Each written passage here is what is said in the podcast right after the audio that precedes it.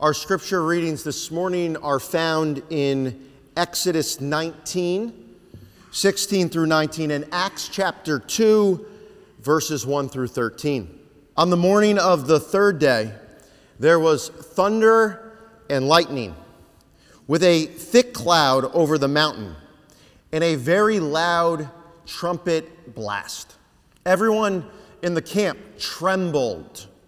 Then Moses led the people out of the camp to meet with God. And they stood at the foot of the mountain. Mount Sinai was covered with smoke because the Lord descended on it in fire. The smoke billowed up from it like smoke from a furnace, and the whole mountain trembled violently. As the sound of the trumpet grew louder and louder, Moses spoke, and the voice of God answered him. Acts 2, verses 1 through 13. When the day of Pentecost came, they were all together in one place. Suddenly, a sound like the blowing of a violent wind came from heaven and filled the whole house where they were sitting. They saw what seemed to be tongues of fire that separated and came to rest on each of them. All of them were filled with the Holy Spirit and began to speak in other tongues as the Spirit enabled them. Now, there were staying in Jerusalem God fearing Jews from every nation under heaven when they heard this sound. A crowd came together in bewilderment because each one heard their own language being spoken. Utterly amazed, they asked, Aren't all these who are speaking Galileans? Then how is it that each of us hears them in our own native language? Parthians, Medes, and Elamites residents of Mesopotamia, Judea and Cappadocia, Pontus and Asia, Phrygia and Pamphylia, Egypt, and the parts of Libya near Cyrene, visitors from Rome, both Jews and converts to Judaism, Cretans and Arabs. We hear them declaring the wonders of God in our own tongues. Amazed and perplexed, they asked one another, What does this mean? Some, however, made fun of them and said, they have had too much wine. For Melissa and I, last week was a week of waiting. After over a year of not seeing our beloved sister and what I have learned, our super athletic nephew, we had to wait one more week. I was so excited that I even made the guest bed. I don't even make my own bed. Finally, Friday came, and there was nothing left for us to do but sit and wait. The day of Pentecost began with waiting. At this point in the story, Jesus had been resurrected and crucified from the dead. And for 40 days, he gave convincing proofs that he was alive. During this time, Jesus commanded his apostles, you guessed it, to wait. In Acts chapter 1, he tells them, he commands them, do not leave Jerusalem, but wait for the Holy Spirit. Then, before Jesus ascended into heaven, on the 40th day, his last words to his apostles were, But you will receive power when the Holy Spirit comes upon you. And you will be my witnesses in Jerusalem, in all of Judea, in Samaria, and to the ends of the earth. So I have this great mission for you, but now wait. And for 10 days, the church waited. The church waited for God's power. The church waited for God's Spirit. The church waited to become Christ's witnesses. In Acts chapter 2, verse 1, the day of Pentecost came. The word Pentecost may not mean much to people outside of our church family. But if you asked a first century Jewish teenager what Pentecost meant, that teenager would tell you the day of Pentecost is the 50th day after Passover. It's the festival of first fruits. It's the day that the farmers gather in the first fruits of their harvest to offer to God. Pentecost was also the day to commemorate what God had done the 50th day after the Passover. And of course, the Passover happened in the land of Egypt when the Hebrew people were in bondage, in slavery. And 50 days after the Passover, as we read in Exodus 19, God Almighty descended upon Mount Sinai. And, and because we just read it, you, it's fresh in your mind. It was quite a scene. It was the type of scene that I don't even know that we can imagine in this day and age. Imagine the sight and the sounds. The sound of rolling thunder that reverberates in your bones. You ever feel your own bones shaking? That's how they felt when God descended upon Mount Sinai.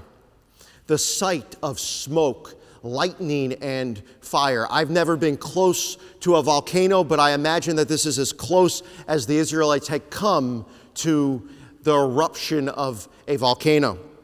The sky was alight above them. Below them, the ground was quaking, and I believe that this scene gives new meaning to the phrase, a phrase that I have been calling since I was a boy, raised in a Presbyterian church. They were on that day the original, frozen, chosen. They were scared to death. God has come. What will God do? And they watched as their brave leader Moses ascended to the top of Mount Sinai. And after meeting with God, Moses descends, as you know, with the Word of God written on tablets. He was carrying God's commandments. In Acts 2, on the day of Pentecost, the believers were commemorating this event, how God descended in wind and fire to deliver God's word to God's people. That's the context as they're sitting and waiting for the coming of the Holy Spirit. And what happens next, people of faith would not call a coincidence. With much certainty and conviction, we would call it God's providence. Verse 2 Suddenly, the sound of the blowing of a violent wind came from heaven and filled the house where they were sitting. And we thank, I thank God today because we do have a breeze, but we don't have a violent wind. Think about it this way they were sitting in the house waiting, and all of a sudden, they were startled by the sound of a roaring jet engine. The house was filled with a violent sound. All the people who showed up for church that day were startled, and all the people in the surrounding streets, all the Jews who came to celebrate the Passover were startled and couldn't help but descend upon the house where the noise was violent.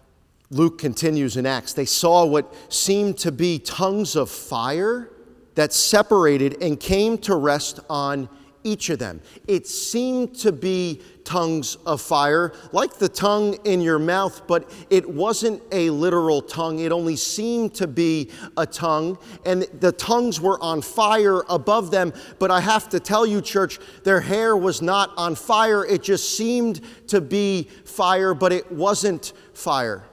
Luke is trying to explain a supernatural movement of God within the constraints of human language. And today, as we commemorate Pentecost, We commemorate how, in the sound of wind and the sight of tongues of fire, God, in the person of the Holy Spirit, did not descend simply on a mountain, but descended upon people. The Holy Spirit came to rest on church people, people like you and I. The Holy Spirit filled Christ's people, people like you and I. The God of the universe who descended upon Mount Sinai is the God whose presence and power descends upon this house. First Presbyterian Church of Fairfield and on people like you and I. We don't commemorate how Moses ascended to the mountain and brought down God's word. We commemorate how Jesus ascended into heaven and sent down God's Spirit to fill people like you and I. Why would God do such a thing on that Pentecost Sunday? And why would God do such a thing on this Pentecost Sunday? We are filled by the Spirit to be emptied of the Word. The Spirit is poured out upon you so that the Word can be poured out through you. The Spirit empowers us to speak the Word of God. I know you're afraid about witnessing and sharing the Word of God, and that's why we need the Holy Spirit to empower us to share the Word of God with the world. Verse 4 tells us that all of them were filled with the Holy Spirit. I'll repeat that. I, am going to repeat it for me because I missed it for about 10 years. All of them were filled with the Holy Spirit and began to speak in other tongues as the Spirit gave them utterance. For a long time, I thought that it was only the 12 apostles who were filled with the Holy Spirit. I thought it was the 12 apostles who had the tongues of fire. I mistakenly thought that the rest of the members, the heritage members, the children, the teenagers, were left out. Acts 2 says all of them were filled with the Holy Spirit, every single Christian. All of them were filled with the power of God. The Holy Spirit is for every person in the pew today. The filling of the Holy Spirit is for you today. On Pentecost, God fills every Christian with the Holy Spirit. God gives every Christian a tongue of fire. Every Christian gets the power of the Holy Spirit. And there's a specific reason that God does it this way for every Christian. Jesus said this, remember, when the Holy Spirit has come upon you, you will receive power and will be my witnesses. Not might be, you will be my witnesses. It's a promise. You will be my witnesses. God fills you with the Holy Spirit to make you witnesses. The moment God fills you with the Holy Spirit, you become a witness. I had this realization this morning, actually. Something clicked in my mind from a conversation I had with my sister. She couldn't believe that our daughter, who is two and a half years old, did not know, so, sorry, had never tasted ice cream. And the reason I didn't, I'm going to confess this, the reason that I didn't introduce her to ice cream is because ice cream is for dada. There's no need to share ice cream. Do you know that little Violet Sarah has a song memorized about ice cream? When we read books to her and there's a picture of an ice cream cone, she says ice cream. Yet, she has never tasted the goodness of ice cream.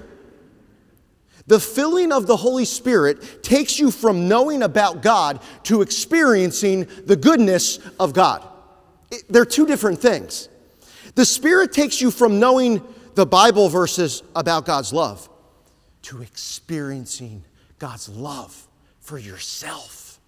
The Spirit takes God's love from concept to reality.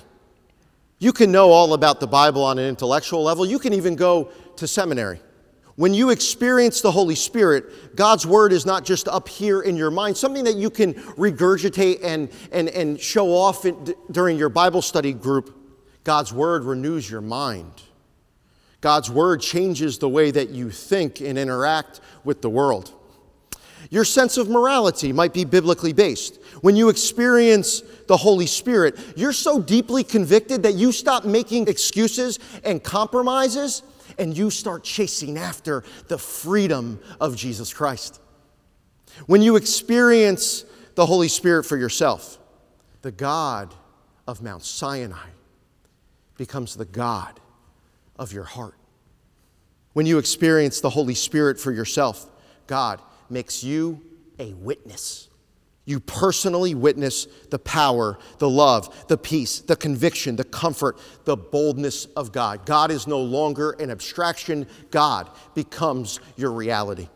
And when you experience the Holy Spirit for yourself, you can't help but share Jesus with others. Jesus is the Word of God. Spirit in, Jesus out. Filled with the Holy Spirit, emptied of the Word of Jesus.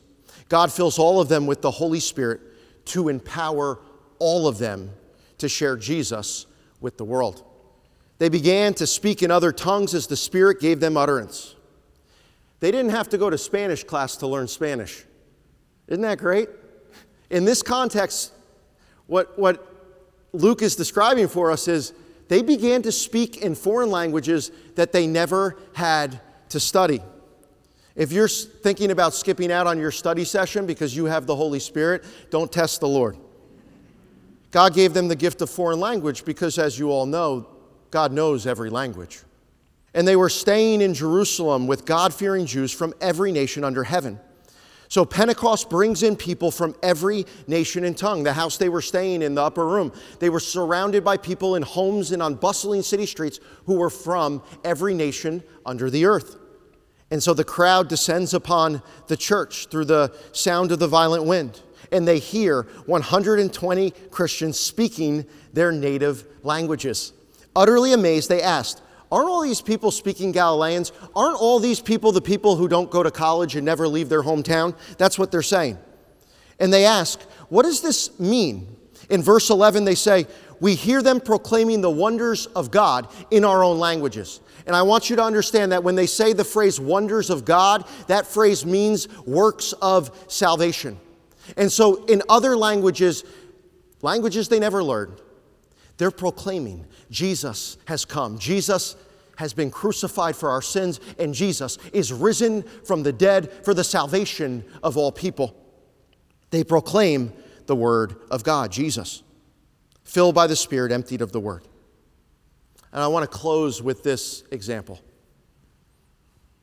One of my favorite pastors is Francis Chan. One time he was flying to a youth conference to witness to tens of thousands of youth. On the plane, he was sitting next to a woman. Francis felt in his spirit that the Holy Spirit was telling him to share his faith with the woman on the plane. Francis was tired. He didn't want to make things weird. It was a cross country flight. And so Francis ignored the Spirit, quenched the Spirit. For three days, he shared the word at the conference. For three days, he was bothered that he shared the word in the church, but refused to witness to the woman on the plane. After the conference, Francis boarded the plane to fly home. The same woman was sitting next to him on that plane. This time, Francis witnessed, he shared the good word. Pentecost began with the church sitting, waiting, and commemorating how God had descended upon a mountain. Today, you were sitting, waiting, and commemorating how the Holy Spirit descended upon people like you and I. God doesn't ask us to simply sit, wait, and commemorate. God empowers us to be His witnesses to the world? Who is God putting in front of you? Who has God been putting in front of you, not simply for this year, but for decades and decades and decades? The waiting is over. The Holy Spirit has come to make us witnesses. As we ask the Spirit to fill us, May we all be emptied of His Word, the Word of Jesus, for His glory on this day and forevermore. And all God's people say together, Amen. Amen.